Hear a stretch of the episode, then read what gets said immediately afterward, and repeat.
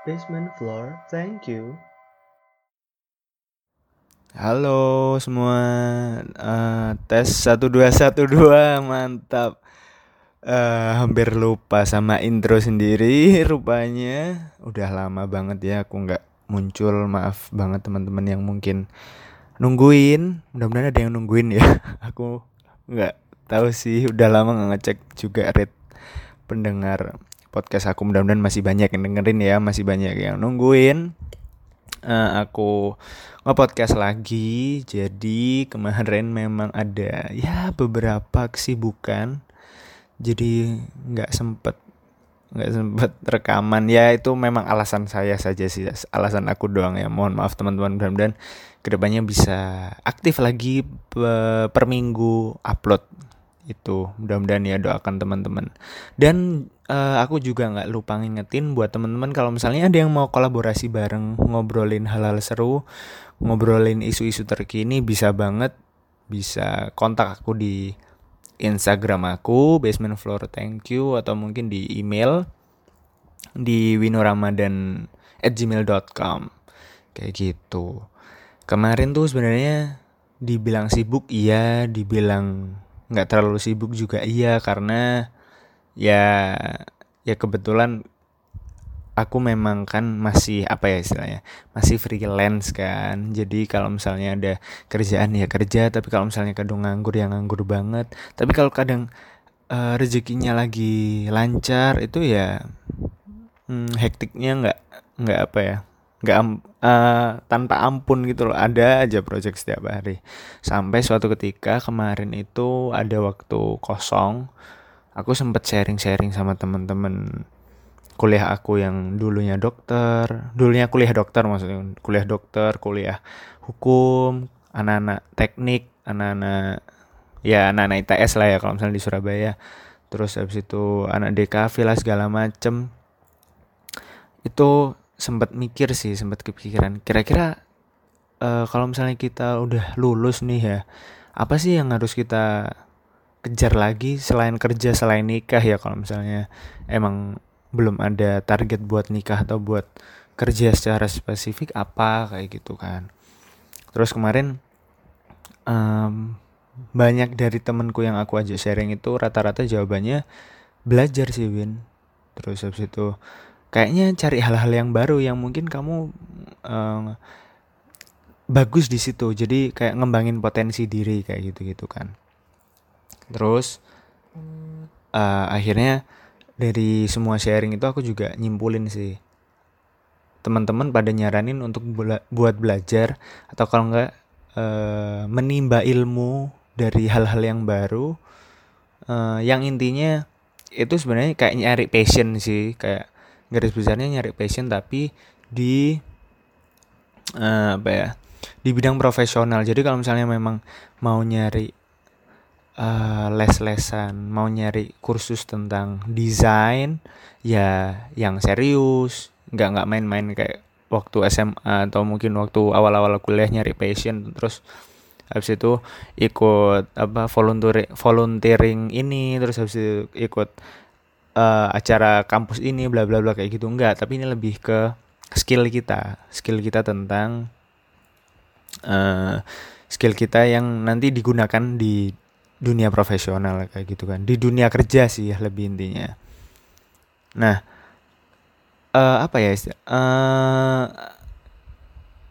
sekarang kan eranya sudah maju kan ya.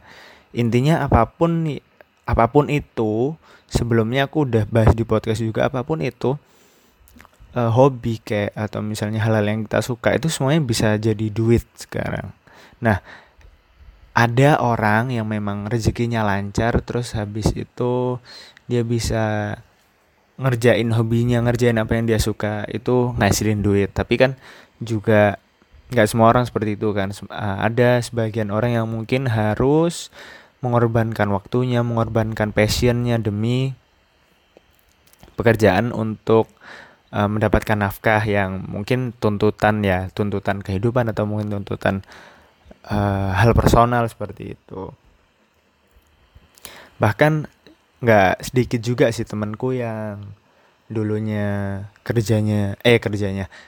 kuliahnya di multimedia, terus habis itu waktu kerja itu dia di bidang web, ya walaupun mungkin masih nyambung ya multimedia atau web. Atau ada yang lebih ekstrim lagi tuh, dulu temanku juga ada yang bikin game, terus habis itu ngejalanin bisnis kayak gitu-gitu. Dan ngejalanin bisnisnya bukan bisnis ini ya, industri kreatif, tapi ya lebih ke arah kayak kuliner gitu ya, menyimpang lah ya. Nah,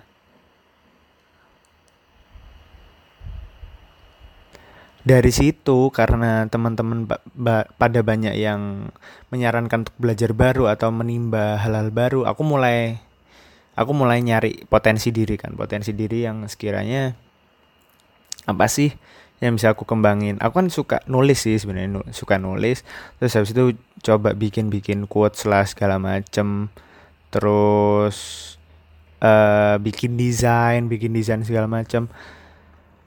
Kayak misalnya poster-poster atau mungkin bikin merchandise kayak pin atau ya apa ya, kaos kayak gitu. Waktu itu sempat aku ikut ini sih kayak workshop kolase gitu untuk mengisi kekosongan waktu saya seperti itu. Terus karena ya namanya orang belajar kan pasti juga ada titik jenuhnya ya, titik letihnya lah kalau menurutku. Nah, waktu di titik letih kemarin itu aku sempet akhirnya larinya ke Twitter. Akhirnya main Twitter lagi. Waktu main Twitter lagi tuh gak sengaja nemu artikel tentang tentang Jack of all trades, master of none. Kalau teman-teman belum tahu, itu istilah populer sih sebenarnya, tentang orang yang bisa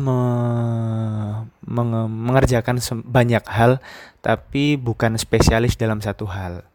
Nah, kan karena penasaran ya, itu sebenarnya artikelnya mojok.co. Itu artikel dari Indo. Waktu itu edisi 23 Januari 2019. Aku klik tautannya itu, terus akhirnya aku baca-baca tentang Jack of all trades, master of none itu. Terus ternyata di situ di garis bawahi bahwa kamu nggak masalah sih punya kemampuan di banyak hal dan tidak menjadi spesialis, karena itu lebih bisa membantumu di kemudian hari. Karena itu juga nggak semua orang juga bisa mengerjakan banyak hal, terus habis itu dengan kemampuannya dia bisa menyamaratakan lah semua skillnya. Misalnya skill dia komunikasi sama orang, terus habis itu dia skill belajar web mungkin, terus habis itu ketiga dia mungkin skill fisik, olahraga ya mungkin ya, aktivitas fisiknya juga bagus. Kan nggak semua orang bisa kayak gitu, mungkin ada yang cuman bisa aktivitas fisik jadi atlet doang, tapi belum bisa kayak misalnya belajar tentang teknologi segala macam kayak bikin web atau apalah itu, atau bikin aplikasi. Tapi ada orang lain juga sebaliknya, dia tekun banget belajar software bla bla bla, tapi dia untuk aktivitas fisik mungkin nggak terlalu bisa kayak gitu. Nah, di mojok.co yang dibahas kalau misalnya kamu bisa banyak hal, kayak misalnya bisa masak, olahraga, hampir semua pernah dilakuin, terus habis itu tentang teknologi kamu juga paham, itu teman-temanmu atau channelmu, relasimu itu lebih banyak daripada orang yang cuman bisa tahu tentang satu hal, misalnya pembuatan 3D pokoknya kayak buat web doang aja. Kan kumpulannya ya sama orang-orang yang bergelut di bidang teknologi kayak gitu kan.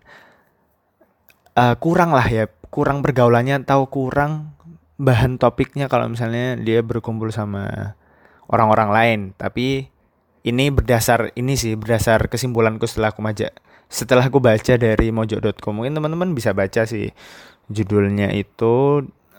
Artikelnya Master of None, ketika bisa banyak hal tapi serba nanggung kayak gitu. Nah, karena lihat tagline ini kan, walaupun mungkin isinya membangun, isinya tentang kamu itu gak masalah, semuanya bisa kamu lakuin, tapi kamu gak punya spesialisasi di bidang tertentu, kamu bisa bergaul sama orang banyak, terus kamu bisa belajar banyak hal. Tapi kan tetap kan, maksudnya apa yang kita pelajarin itu semuanya nanggung gitu loh, gak ada yang benar-benar perfect. Kalau misalnya di apa ya, dikasih range itu, kayak misalnya memasak 5, belajar teknologi 5, aktivitas fisik 5, gak ada yang benar-benar perfect sampai notok 10 atau 8 gitu, gak ada kan ya. Sedih juga, dan aku merasakan hal itu karena kayak aku kan jurusan game ya, ini curcol lagi ya teman-teman, aku kan bidang game kuliahnya, tapi teman-temanku itu banyaknya justru bergaulnya aku itu sama teman-teman anak anak sosial kalau misalnya mungkin generalisasinya anak IPA sama IPS, terus aku sering kumpul, sering cangkruk tuh bahasa Indonesianya sering nongkrong sama anak-anak sosial, jadi tahu tentang perkembangan ekonomi itu kayak gimana, terus habis itu sejarah-sejarah Indonesia yang kelabu atau sejarah-sejarah Indonesia waktu dulu perjuangan kemerdekaan seperti apa, bla bla bla, itu aku tahu, walaupun mungkin bidang yang aku tekuni itu tentang software, tentang pembuatan game yang nggak ada hubungannya sama itu, tapi kan bisa dari apa yang aku sharingkan sama teman-teman itu. Bisa aku angkat jadi game juga kan, bisa jadi game tentang sejarah, game tentang ekonomi, mungkin entah bikin ini tycoon itu jual-jualan kan bisa juga kan kayak gitu. Tapi ya gimana ya, namanya orang galauan, jadi ya udahlah kalau kayak gini kayaknya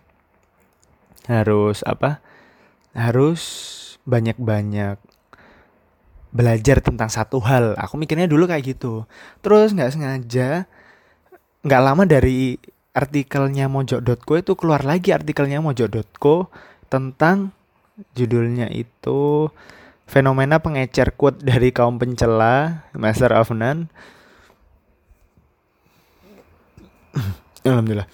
Sampai penolak RUU PKS. RUU PKS-nya mungkin nggak terlalu aku sorot, tapi tentang yang fenomena pengecer quote. Ternyata quotes-nya yang Jack of all trades, master of none itu cuman sepenggal dari keseluruhan quotes. Jadi keseluruhan quotes-nya itu sebenarnya adalah Jack of all trades, master of none, but oftentimes better than master of one. Jadi kayak terus oh berarti justru lebih bagus, walaupun mungkin artikel mojok.co sebelumnya itu memang membahas tentang kebaikan-kebaikan kalau misalnya kamu itu justru jadi orang yang jack of all trades, jadi orang yang serba tahu. Nah, terus ditegesin lagi sama artikelnya mojok.co ini 6 Februari 2019 bahwa orang Indonesia itu kadang ngambil quotes itu nggak full ya, sebutuhnya aja. Padahal kalau misalnya kita bikin quotes dari ngambil sepenggal quotes dari keseluruhan quotes itu kadang bikin arti tersendiri dan itu gak ada hubungannya sama sekali sama quotes keseluruhannya kayak gitu. Nah itu kan berarti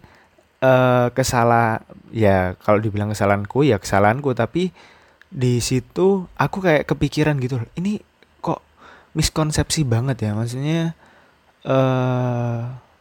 quotes yang sebenarnya utuhnya itu artinya A, tapi ketika diambil cuman sepenggal atau dua penggal itu artinya udah sampai F kayak gitu. Dan itu ngingetin aku ke kabar-kabar hoax yang ada di jagat Indonesia ini teman-teman ya. Terus aku akhirnya survei karena aku juga inget minat bacaan di Indonesia itu emang sedikit banget gitu kan.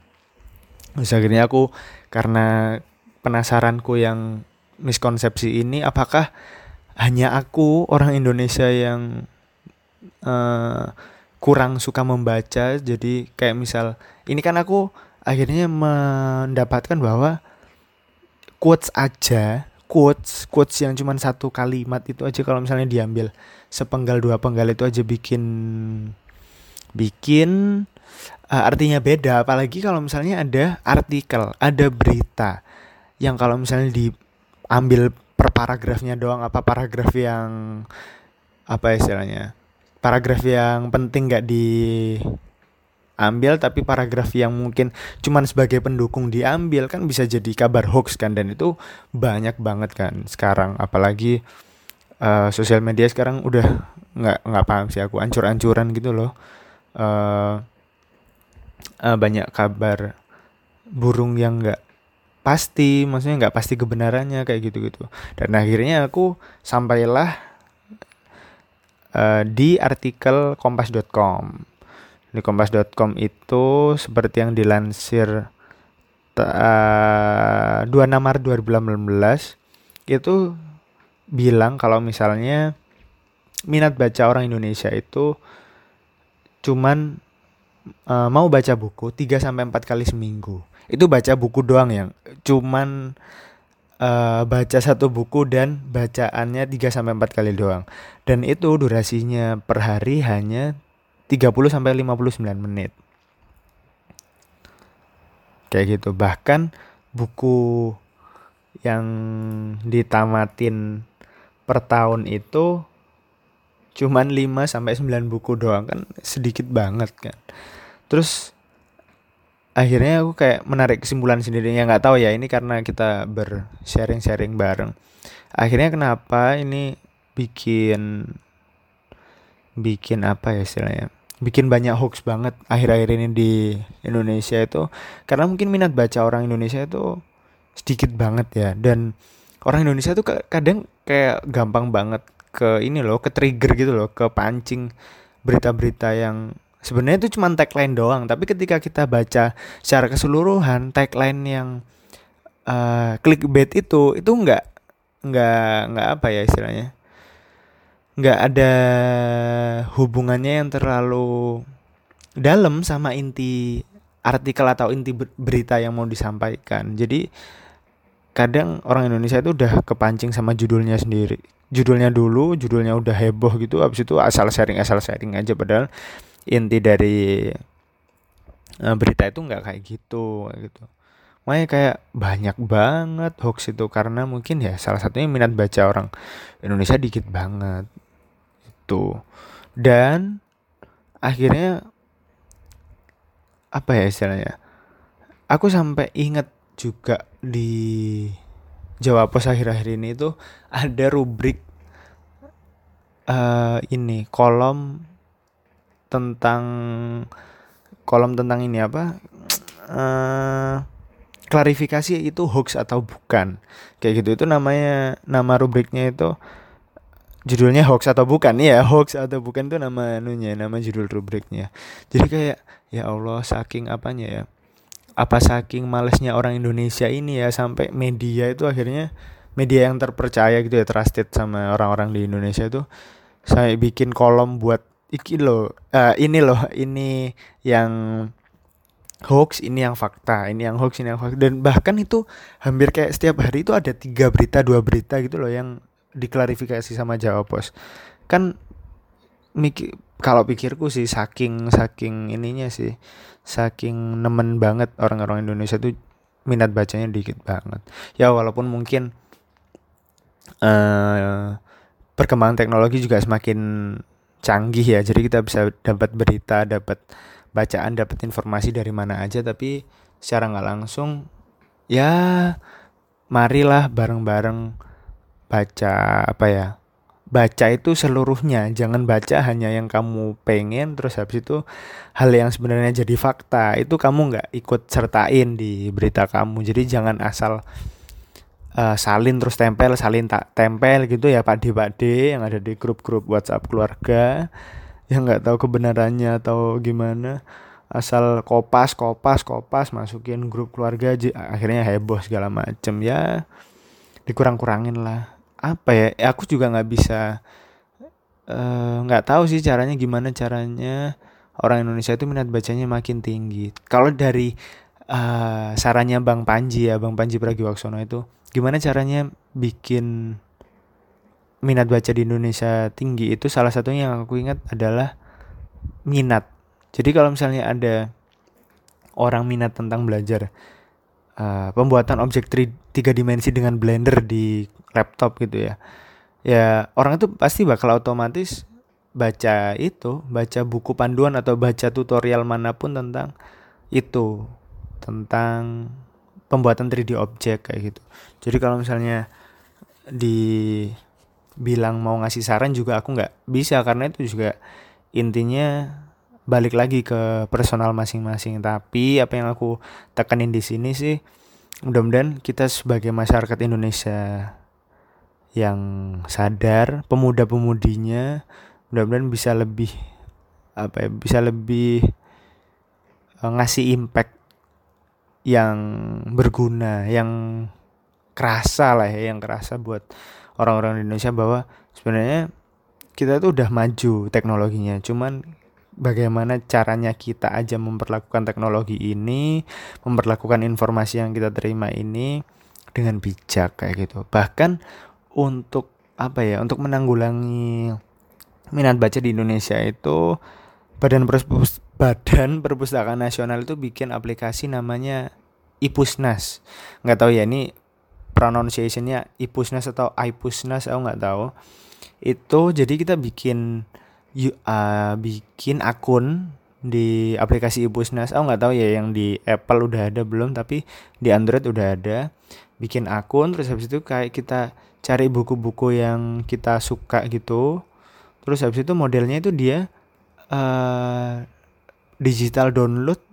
Mungkin bisa dibilang digital download, tapi sistemnya borrow, sistemnya kita minjem. Jadi kalau misalnya kita pinjem nih hari ini, terus nanti ada stok tuh di iPusnasnya. Jadi misalnya ada 10 stok buku dari Hiduplah Imajinasi Raya dari Wahyu Aditya.